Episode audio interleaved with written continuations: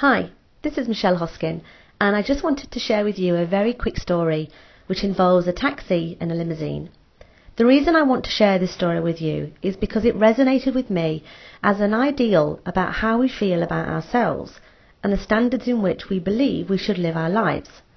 This in turn, as I have seen over many years, impacts on the way that we feel and see our businesses. It is my belief that if we're going to do something, we do it well we deserve so much better than probably what we are achieving and delivering to ourselves in our own lives. So the story which involves a taxi and a limo goes like this. October 2015, I arrived at Montreal airport.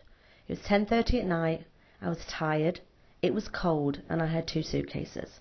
I'd been lugging them around Canada for the previous week and a half as I was doing a speaking tour for an organisation over there.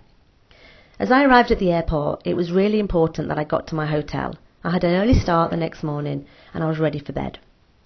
As I walked out of the hotel to try and find the sign which, as in all the Canadian airports, was labelled ground transportation, i.e. taxis, get me, getting me to my hotel, I wanted to get there quickly.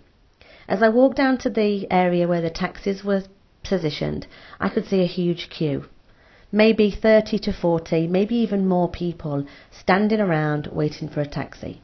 Some of those people were standing outside. It was cold, late, and very dark. As I looked at this queue, my heart sank.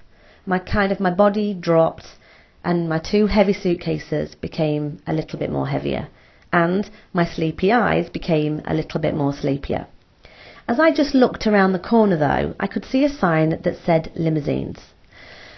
For a very split second, I just thought, am I worth a limousine? Now, I think it's a thought that probably pops into many people's heads at many different times when making decisions about what they do and what they don't. I believe that we make decisions on our own lives based on our own thought of our own self worth. So, as I stood there looking down the limousine line, there was nobody in it. Like nobody.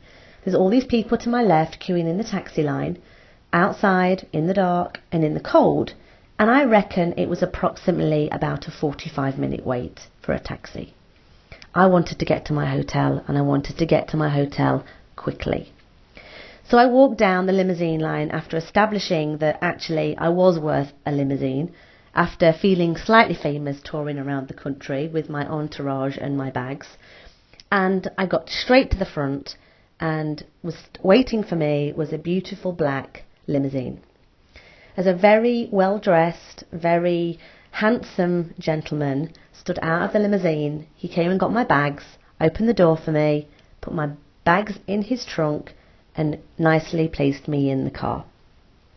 The first thing that struck me to ask him was how much extra was it to get a limousine to my destination over getting a taxi to my destination?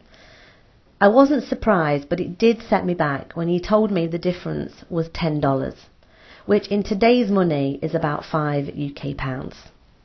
Now, I don't know about you, but I think I'm worth $10. And it's a shame that probably 40 to 50 people who stood in the cold in a taxi line didn't feel the same. Now, I just want you to think about whether you're a taxi line kind of person or a limo line kind of person because whichever line you're in will be the basis on which you live your life and you develop your business. Your standards, your personal opinion of yourself is everything.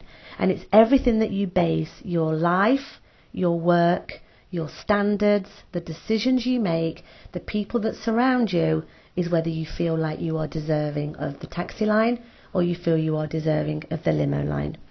It was a massive eye opener for me, and it allowed me to put into context that even me and all the things that I do and all the trips that I go on, there was a split second of Michelle that actually questioned whether I thought I was worthy of a taxi or a limo.